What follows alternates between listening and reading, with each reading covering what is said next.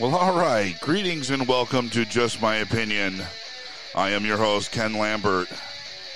Today is May 17th, 2021. It's Monday. And on today's show, we're going to have one of our interview series. We were uh, fortunate to have uh, one of our favorite guests, uh, Jeremy Baudet, in the studio recently. And uh, we recorded, uh, you know, a couple hours worth of really good stuff. And so we're going to divide it up into probably like four parts. And uh, today I'd like to play part one, and uh, where Jeremy's going to talk to us about uh, the stuff that he's doing with uh, Doppelganger satire. So without any further ado, Jeremy Baudet. All right, I want to welcome back to the, the studio uh, um, somebody who's one of the only guests we ever get here.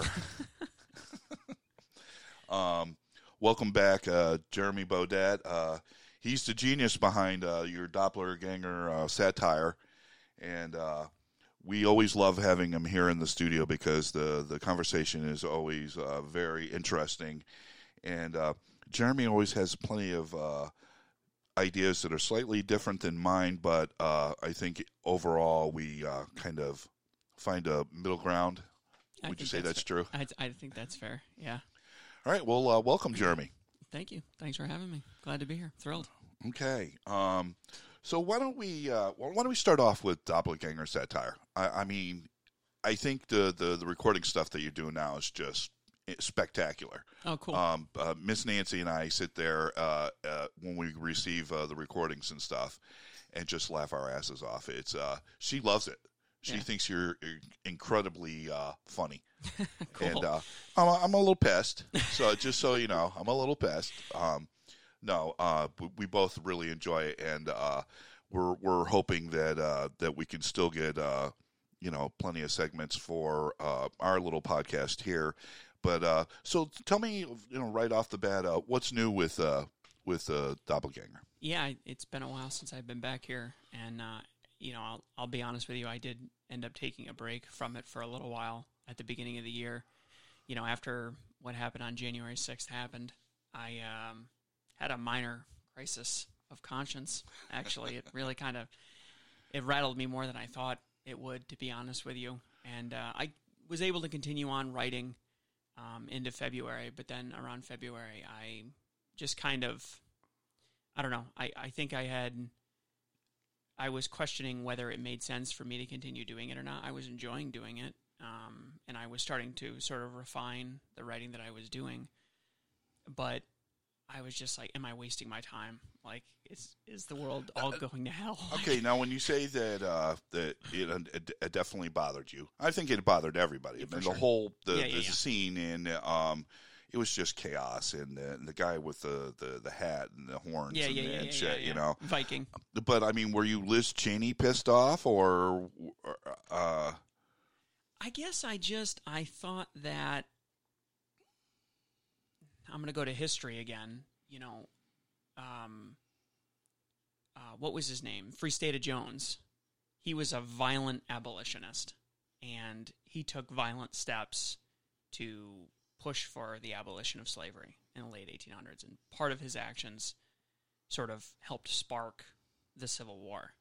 So, from that respect, it's kind of a good thing, right? I mean, but at the same time, you can't really support violence. And that was the crisis that I was having was like there are in my opinion there are serious questions surrounding the election. Election integrity is a serious problem that one party seems to be trying to completely ignore and the other party seems to be going at it like a bunch of idiots and not engaging in the right kind of conversation that's actually designed towards coming to a solution. And then you've got this orange man standing in the middle that's acting in a really selfish way. You know, I mean, anybody that can make Richard Nixon look selfless, you know, anybody like that is new level type selfishness. And he's not, nobody's, nobody's saying what they should be saying. Nobody's acting the way they should. And I guess for a month or two there, I was kind of like, is my voice adding to the chaos or is my voice working towards a solution? And I ended up stepping away for a little while. And I think the conclusion that I came to was that, well, there isn't enough. There's no, one of the problems is that there's not enough humor. there's not enough laughter on this topic. People are taking themselves too seriously, and that's why everybody thinks the world is either going to end in nine years due to global warming, or are they're going to think that you know the Democrats are going to take over the world and we're going to live in some totalitarian communist regime. It's everybody's just taking themselves too seriously, and I think if people are more likely to listen to you if you're trying to be funny and witty and insightful, and those are things that don't exist in the comedy sphere anymore due to the woke culture and the cancel culture and all that stuff. So you know, around April or so, I kind of came to the conclusion of no, you know, there's still more left to say. I think that people's minds can be changed, and humor is uh, an endangered species, should we say, at this point, and that's that would be the right way for me to contribute, and I enjoyed it. So, well, all right. So, for uh, any of the listeners who uh, are maybe not up to speed on, uh, you know, what you actually do, I mean, you definitely use hu- humor, but there's a lot of truth in what you're saying about every subject.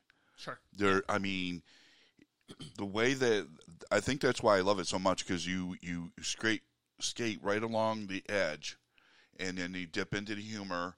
But like I said, uh, some of the some of the humor stuff is yes, it's. I mean, and I do the same thing. I I, I constantly use uh, un. Uh, unconfirmed quotes and stuff that I make up myself that just because they're hilarious, you know, yeah. and um and they fit the the subject good, but it also helps drive your point to where you want it. Um, and that, that's what I think that you've captured so well with your uh with your satire is that you're not only funny, but it's helped making your point. Mm-hmm. And mm-hmm. um, yeah, so um, you know, what kind of response are you getting? Yeah. So there there have been two or three different changes that I've made since coming back earlier this year. One is, and I think this one helped me. I basically created a separate entity, like a, um, like a alter ego. Yeah, yeah, like an alter ego, like like a, like a Ziggy Stardust, right? Yeah.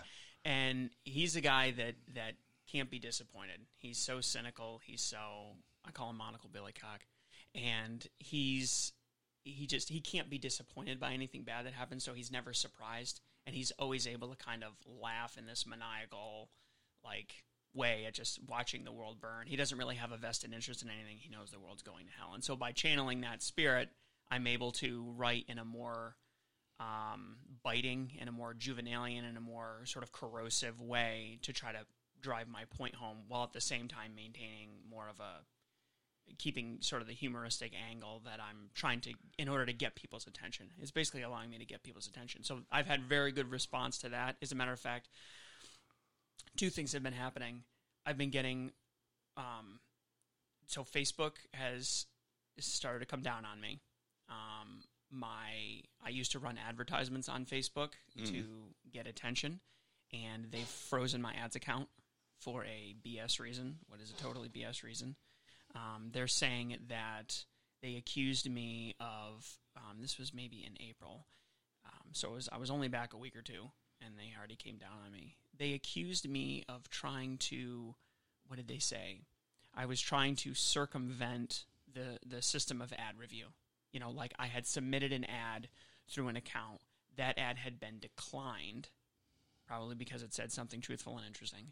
And then subsequently, I like used a dummy account to try to run that same ad, even mm-hmm. though it had been. That's sort of what they accused me of, which is complete and total BS. I've never done that before. I would never do that. I've had probably at least two thirds of the ads that I've tried to run do get declined because I do touch on, you know, controversial subjects and I just kind of eat it and move on. But I do submit every single article because I'm trying to find where the lines are. What is is it okay for me to make fun of Amazon or is it not okay for me to make fun of Amazon? Is it okay for me to make fun of you know Mitch McConnell or am I not allowed? Or what about Trump? Yeah, like, and until you dip your toe in the, into the water, right. you don't know. It's what I tell people is it's an invisible line until you cross it, and then once you step back, it disappears again. So you don't know. You're constantly feeling out how it should be. So what I will say is what I've started to have to do is do basically manual. I'm I'm every piece of content that I create is manually spread by me on Facebook to different groups that I think are going to like it. And what I found is that my engagement as a percentage of the people that see my content, my engagement has gone up dramatically. I mean, I get over 10% engagement on average every post I have. So the people that see it love it. And that's across multiple, I mean, that's Parler, Minds, Facebook, um, Codius, which is kind of a, it's not really, it's supposed to be like the conservative alternative to Facebook, but it's just a bunch of bots basically.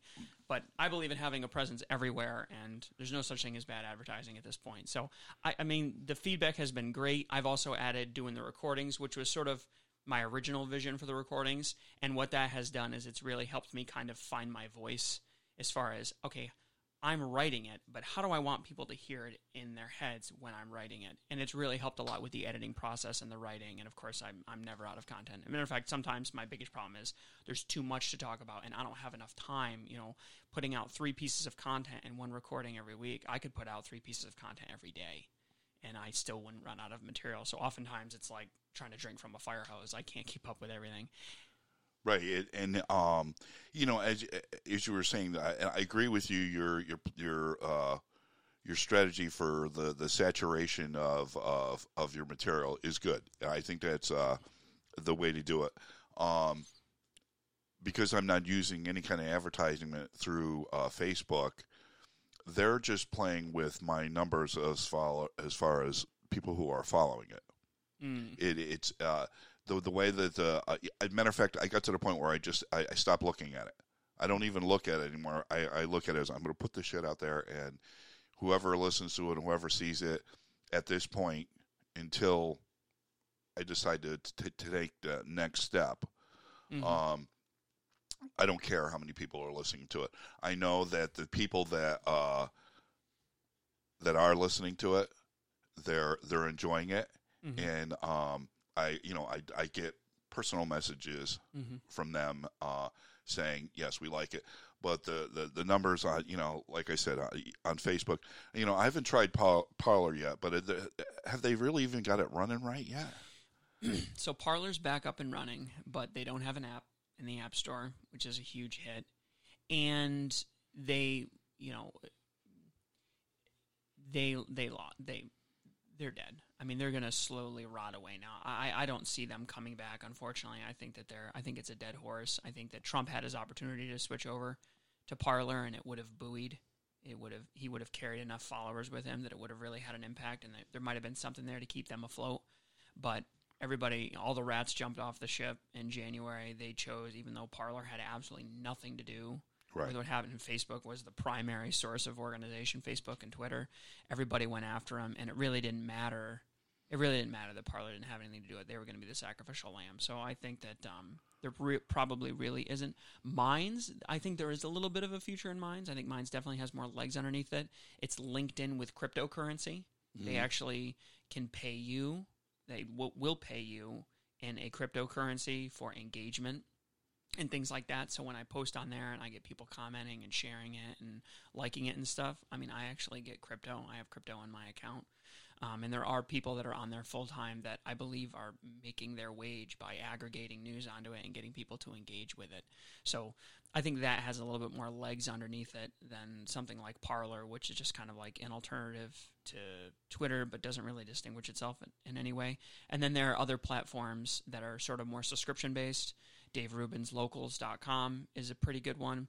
And the one that I'm really excited about that I'm actually seriously considering moving Doppelganger to is Substack, where it uh, you actually create an email list. You own that email list. That's yours. You take it with you wherever you go. So if something happens through your Paystripe or if Discovery or Visa decides they're going to cancel you, you still retain all that information. You can still engage with your base. And you can assign certain content for members only and keep certain content public. And so that's kind of sort of the direction that I want Doppelganger to move in because I think that people still need to engage without having to look at a billion freaking advertisements, which is one of my biggest complaints with some of the other satire sites is you go in there and you can't tell what's you can't tell what's an ad and you can't tell what's an article. Sometimes it's it's ridiculous and it's busy and it's gaudy and I understand why they have to do it. There's financial reasons, but I think that in this day and age there might be an alternative. Duffel Blog, which is a military based satire site, which is very good. I highly recommend it. They have used Substack. They've had some success and you can sort of do a mix and match. And of course, I've got content running through my head all the time, so I have a couple ideas of some additional things that maybe we could put together for a members only area. And then again, try to continue to engage in the public conversation through, you know the the articles type things that I'm doing now. So All right. So uh, before we uh, get into anything else and uh, and uh, get too far really off the subject of uh, doppelganger, um, do you have any uh, immediate plans for the future? I mean, uh, other than like you were saying, uh, as far as moving it to different sites Sure. and stuff like that, um, is the is the is the premise and the and the whole thing going to stay the, pretty much the same? Uh, you know, I mean, it's working for you for sure. yeah, there's lots to add on to. I, I love I love doing the the news updates. So those are those are going to continue. Um, I didn't have a chance to do one this week because I was traveling, but that's going to be back up and running. Um, the articles are going to continue at about the same pace. And one thing that I'm actually kind of excited about is I'm developing um, a new series that's more opinion and sort of logical conclusion based. I think that one of the things that people are missing today is the importance of a limiting principle. And everybody on both sides of the political aisle is talking as if limiting principles don't exist, that they're not important, that they're not critical. And so what I do is I take um, an issue in modern day and I just that that we've sort of removed the logical principle from, and I take it to its logical conclusion. If we just run this train at top speed for as long as it goes, where do we end up? And I'm going to call it the maniacal mole- uh, monocle. It's and it's going to be okay. What would Monocle's opinion be if he took this principle that we're applying and we drive it to its logical conclusion? And so it's more of an opinion essay. It's going to be a little bit longer. I try to keep it to 400 words or less normally when I write my articles. This one's going to be maybe closer to a thousand, and it's going to be what would happen if we looked at Mother's Day the same way we looked at Thanksgiving. Right? If everyone thinks that when you sit down for Thanksgiving dinner, you're celebrating Native casualties, does that mean that if you sit down for Mother's Day, you're honoring Casey Anthony? you know, it's going to be that kind of stuff. That's the idea. So I'm really excited about that. Yeah, and I mean, I I highly encourage you to to, to uh, really get into a lot of the the recording stuff. Uh, um, I think the the the monocle uh, character is perfect. Um, I'll tell you, when I sit there and listen to it, I'll, I'll like close my eyes, and it's like listening to the AM radio years ago. You know what I mean? Yeah, yeah, yeah. You know where where That's you're what I'm going listening to the news breaks Yep. that are exactly. coming in. Yep, the little five minute. Yeah, Yep. and um, it's uh, it's it's wonderful and it's very enjoyable. So, uh, any of the listeners out there who haven't caught it yet, um, eh, you know, as many as uh, Jeremy will send me, I'll I'll definitely have on. Uh, we we like to get him on our Sunday Wire show, um, and we'll uh, Yeah, we'll listen, get them out. I want to say thank you for giving me that platform because I, you know, I don't have my own direct way to engage, and it's been a great way. Kind of like how you mentioned, you don't really track who follows. For me, I see this as kind of like our dress rehearsal, and as we start to refine everything and we get better, then we're going to have a chance to really grow. And I think that when that time comes, we're going to be ready because of the work that we're doing right now. So thanks to you and just my opinion for giving me a chance. Absolutely, we uh, like I said, we love it. Well, all right, that's part one uh, of our series, uh, and uh, so we're going to have more with Jeremy coming up uh, in the future. Um, and so that's our show for today. Uh, that's just my opinion, and uh, until next time, I'm your host Ken Lambert.